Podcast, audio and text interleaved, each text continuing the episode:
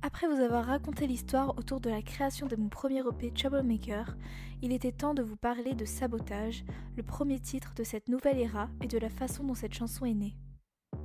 C'était la fin de l'été, après deux semaines sans avoir pu faire de musique, les retours sont toujours synonymes de reprise de l'écriture pour moi, et souvent le moment le plus inspirant. J'ai d'ailleurs écrit presque tous les titres de mon deuxième EP à cette période-là. Il y a d'abord eu la sensation qu'il était temps pour moi d'écrire sur ce sujet si personnel, mais malheureusement si universel. Puis, il y a eu le gimmick de la basse qui m'est venu en tête tout de suite.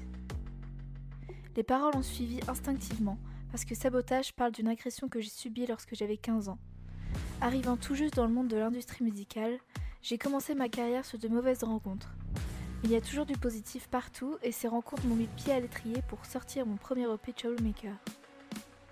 Dans Sabotage, je ne me place pas en tant que victime. Je ne voulais pas que cette histoire, soit aussi sombre soit-elle, me colle à la peau et devienne mon identité. Ce que je trouvais intéressant, c'est le chemin que j'ai dû parcourir pour guérir de cette expérience. On peut se remettre de tout ça, j'en suis certaine, même si ça prend du temps.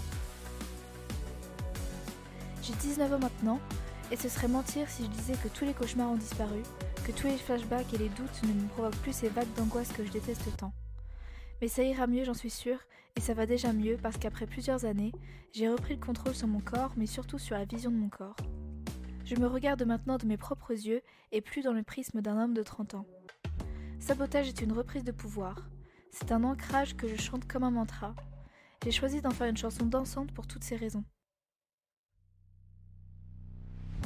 Pendant un an, j'ai fait un blackout sur ce qui s'était passé.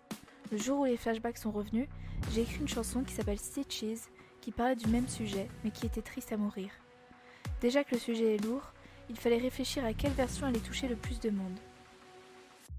Ma partie préférée est le bridge, mais c'est aussi, au vu des paroles, la partie la plus douloureuse à chanter, tellement j'ai l'impression de me livrer.